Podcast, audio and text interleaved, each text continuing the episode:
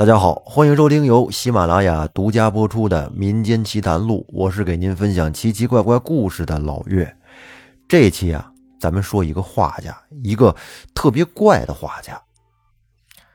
话说在清朝同治末年，河南有一个人叫林福，今年呢一十四岁。这孩子呀，从出生开始脑子就有点不太正常，长到六岁的时候。还不会说话，咱们有孩子的都知道啊。一般孩子在两三岁的时候就开始陆陆续续的开始说话了。哎，这个林福长到六岁还不说话，而且呢，别人说的话他也是基本上没有反应。为什么说是基本呢？因为他偶尔也会做出一些回应，但是没有人能懂他的意思。后来再大一点，这孩子就开始沉迷于画画了。很内向，平时也不说话，哎，就是好画画。只要不睡觉，醒着就只干两件事儿。第一呢，就是画画；第二呢，是面朝着墙角跟那儿站着，并且嘴里边还叨叨咕咕的，也不知道说什么，而且手里边还跟那儿比比划划的，也没有人知道他在说什么，以及他在和谁说话。不仅如此，林福的画呀，也画的比较怪。大多呢看起来都比较混乱，也看不出个所以然。但是他还是对于画这种画而乐此不疲。哎，有纸呢就画纸上，没纸有墙就画墙上，什么都没有，那么就在空气中这么灰灰点点的画。在林福小的时候，他父亲就已经去世了，只剩下林母独自一个人抚养着林福。这其中的艰辛自然就不必说了，肯定很困难。林母呢，也是按耐不住啊，最终还是找了一个相好的。有了这个相好的帮衬，日子也还算过得去。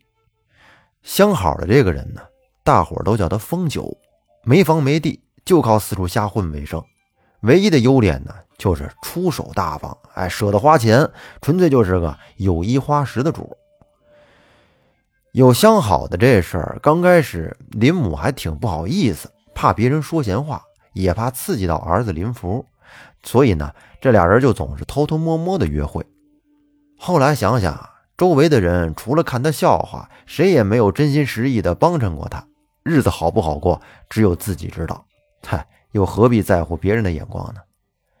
另外呢，林福整日活在自己的世界里边，对别的事情一点反应也没有。所以说，根本也不需要在意自己儿子的看法。于是，林母的胆子就越来越大起来，慢慢的就什么都不在乎了。不过，他和风九之间还是各自有一些不明说的默契的，就是他们两个互不干涉各自的生活。对于风九来说，他想来就来，想走就走，反正到了日子得往家里边交钱。哎，这俩人一个潇洒。一个舒适，都感觉挺好。这一天，邻居二大娘正在林家做客，只因为前两天二大娘丢了一个金镯子，这找了两天还没找到，结果被爷们儿狠狠地打了一顿，这心里边正郁闷呢。到了林母家，就跟林母哭诉着自己的委屈，而林福呢，则是在两个人的旁边专心的画画，哎，非常安静，画的特别投入。等他画的差不多了，林福起身啊，去上茅房。二大娘一看，这都快到中午了，得回家给爷们做饭呢。于是呢，就擦了擦眼角的眼泪，起身就要走。可是他刚站起来，往林福画的画那边一看，不由得愣了一下，然后便弯下腰去，仔细的跟那儿看林福的画。林福的画啊，大多数情况下，一般人是看不懂的。但是这幅画画的好像是好一点点。画面里呢，中间是一间七扭八歪的猪圈，里边有几只鼻孔朝天的猪。猪圈外边有一个胖胖的妇女，手里拿着铲子在铲猪粪。而妇女边上的粪堆已经堆得挺高了，而粪堆的最下边有一个金黄色的小圈，就跟闪着光芒似的。二大娘指着这金黄色的小圈，就问林母说：“你看看这个，是不是我丢的那个镯子呀？”林母走过来，这瞧了半天，哎，也觉得好像是这么回事儿二大娘这时突然一拍大腿，说：“坏了，前天的猪粪被我家那天杀的给推走了。”说完，二大娘便跑了出去。后来等吃过午饭以后，二大娘又回来了。哎呀，浑身上下全是猪粪呢，站在院子里面跟那呲牙笑呢，而且手里边还拿着一个金镯子。李母跟那捂着鼻子笑道：“说这真是你在粪堆里找着的？”二大娘抹了一把脸说：“真的，我在村口大粪堆里翻了两个时辰才找到的。哎呀，这林福啊，简直是神了！”现在既然是二大娘知道的事情了，那么全村乃至整个州县也就都知道了。二大娘这大嘴巴可真不是盖的。林福能画画预测的这个事儿，也就一传十，十传百，可就传开了。人们都知道这个地方出了一位活神仙，于是呢，便有很多人都来登门拜访，来求预测，但是都被林母给拒绝了，因为他不知道林福是真的有这本事啊，还是凑巧就碰上了这一回啊。这一天，又有一个邻居走丢了一头母猪，到处找都找不着。便只好恳求林母让林福给画一画。他们俩正在门口说这个事儿呢，嘿，只见林福已经把画画好了。哎，画好了之后，人出去溜达去了。而林母也正想着再看一看林福的画到底准不准，于是便拿起了画，与邻居一起就看了起来。只见画上画的呀，意思大概是一个母猪啊，正卧在地上。周围呢有七只小猪，这俩人面面相觑。这猪都丢了，怎么还能下小猪呢？这不扯呢吗？于是林母只能将这画给撕了，表示啊，林福并不能预测。可谁知道七天以后，邻居那个母猪竟然自己回来了，而且还带了崽儿。后来不久后，母猪生产，正好生下了七只小猪。而且，因为是这母猪自己在外边跟野猪配的，生下来这七只小猪是身体健康，能吃能喝的，只长瘦肉不长肥肉。哎，这购买猪崽的人竟然都排起长队来竞相出价，特别受欢迎。林福的预测能力现在是得到印证了，林母呢也不再怀疑。可是啊，又出现新问题了。林福这个人他很怪呀。他不是说谁的问题都会解答，大多数的时候呢，来求他的人他都没有任何反应，跟他谈钱也没什么用，所以说只能看缘分。哎，只要是说他想画的就能画，他不想画的，你怎么求他也没用。在这期间呢，林福画了一幅画，这个画的中间有一个人躺着，后面太阳正在升起，洒下万道光芒。人们都不知道什么意思。后来，直到三天之后，同治皇帝驾崩，光绪皇帝继位，人们这才知道林福画的那幅画躺着的是驾崩的老皇帝，而洒下的光芒则是隐喻了光绪。哎呦，这个事儿一传出来，是更加轰动了，很多人不远千里而前来拜访。但是，真正有缘分能让他画画的人是少之又少。这天晚上，风九突然回来了。来了之后，草草的吃了点东西，在床上就跟林母说：“我最近得干一件大事儿，要不让林福给画一画。”林母看了看时间，说：“太晚了，明天再说吧。”到了第二天早晨，林母就到了隔壁林福的房间内，一推门进来，看到桌子上竟然有一张画。这画上画的是乱七八糟，有很多人、很多马，其中有一些人马站着，而另一部分人马躺在地上。林母便将这画拿给了风九，风九看完之后是眉头紧皱，一言未发，便出门走了。三天以后，风九便风尘仆仆的回来了，而且身上还有血迹。林母连忙问：“这怎么回事啊？”风九这才讲述了事情的经过。原来啊，风九在半年前加入了一个土匪寨，他作为山下的探子，给山寨探听情报，就有钱花，有酒喝，非常的逍遥自在。可是就在前几天，山寨大王竟然想攻击州县的衙门，想效仿当年的太平天国，想搞一些事情啊，弄几天皇帝当的。于是这山上下来命令，让风九他们当先锋官，首先冲击衙门，然后山上的人马随后就杀到。当时风九就觉得当个屁先锋官，那就是去送死啊！他之前就听说林福会画画预测。便想让林福给画一画，看看前途怎么样。可是当他看到画的时候，他就明白了，这肯定得落个全军覆没的结局啊！所以呢，风九回去之后，便处处都留了心眼。冲击衙门的时候，他躲在最后边；真等人马来的时候，官兵立刻合围在一处。这土匪大部分被官兵就地正法，而少数呢投降被擒。风九则是躺在地上装死，才躲过一劫。风九经这个事儿一闹，再也不敢乱跑了，就在家里边住了下来。然而呢，多年来他这七混八混养成的很多坏习惯，也开始逐渐的暴露了出来。你像这吃喝都是小事儿，一个赌一个嫖。如果说这两样可以让家还能勉强生活下去的话，那么抽大烟。可就真是吃人不吐骨头的魔鬼了。而这时候，林母和凤九两个人的位置也相当于调过来了。以前呢是靠凤九来接济，林母二人勉强度日；而如今林福能挣钱了，变成了林母养着凤九，而凤九也是心安理得，认为这是他们母子应该应分的。很多人都劝林母离开凤九。而林母则唉声叹气的，只是摇头。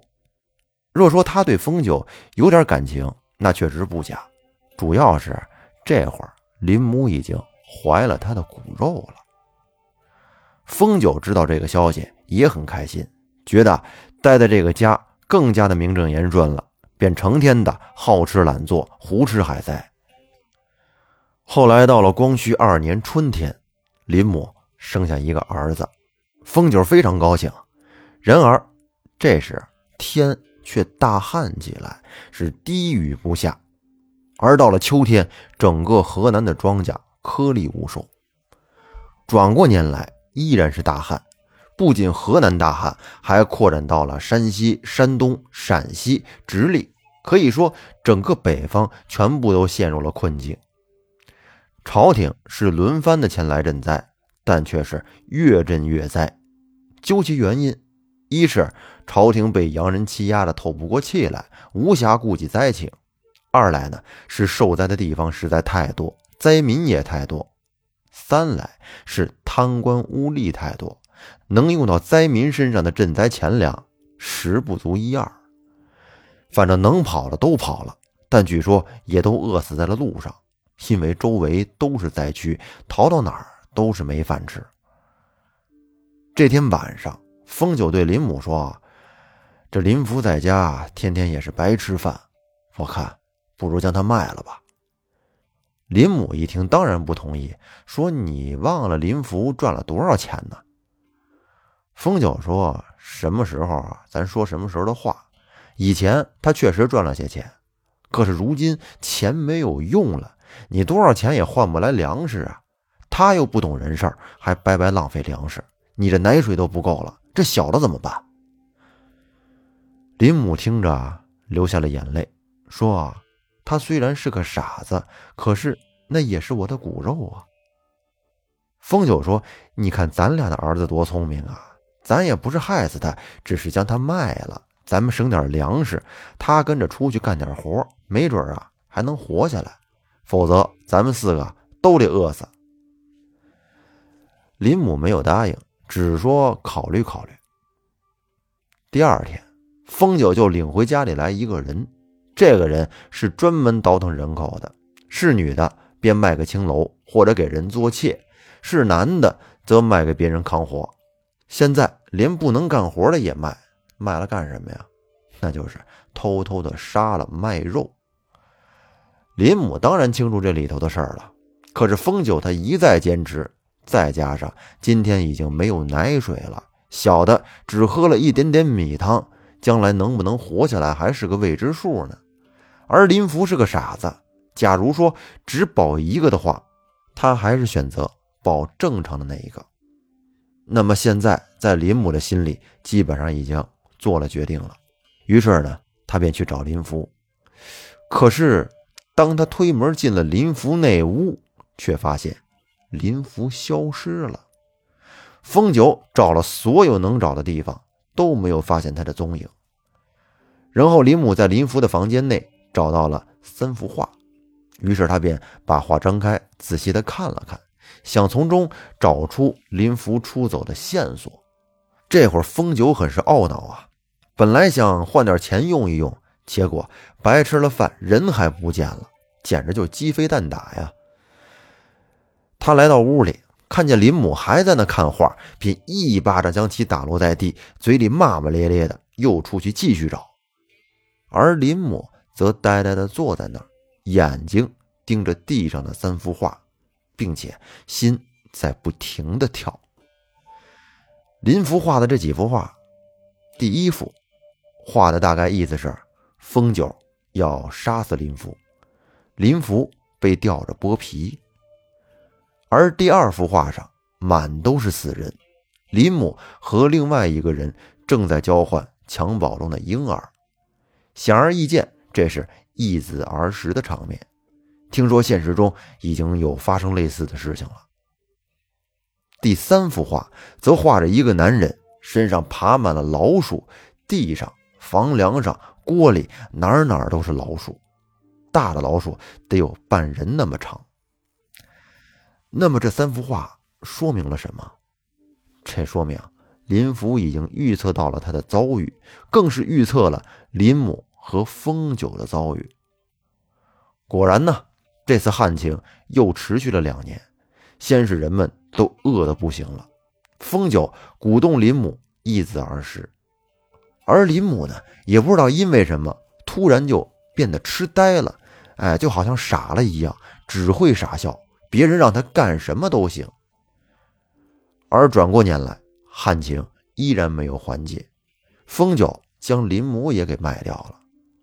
有一天，他正在屋里睡觉，而突然就从房间的各个角落里钻出了好多老鼠来，这些老鼠是看见东西就咬，见东西就吃。风九被老鼠是团团的围住，到最后被老鼠啃的也只剩下了一堆白骨。那这个灾难呢，其实就是历史上有名的丁戊奇荒，从光绪二年一直持续到光绪五年，中间还闹了大规模的鼠灾和蝗灾。那么至于林福，从那儿之后是再也没有人见过，有人说他早已经饿死了。还有人说，他被仙人带走，度化了。好，那这个故事说到这儿呢，就结束了。这林福真是个奇人呐，画画能预测。其实这是不是就相当于一个内向的算命先生？哎，不爱说话，但是呢会画画啊。算命先生把他算到的东西用画画出来，是不是就这个意思？其实，在这个现实生活中啊，有一些。特别的人啊，身体不是很健全的人，往往呢，他们会有一些过人之处。您比方说，这个精神病院里的人，在里边都疯疯癫癫的，天天的自己一个人跟那说胡话啊，看起来他们是不正常的，但实际上，咱们知不知道他们到底是在和谁说话呢？人家没准儿精神病院里那些人啊，并不是在自言自语。人家是在和另一个空间里的某些东西在进行一个对话，有没有可能？反正这个事儿只是猜测啊，也没有办法去验证。那么这期节目咱们就说到这儿吧。最后感谢大家的收听，欢迎关注主播复古宇航员，并且订阅专辑《民间奇谈录》。咱们下期再见，拜拜。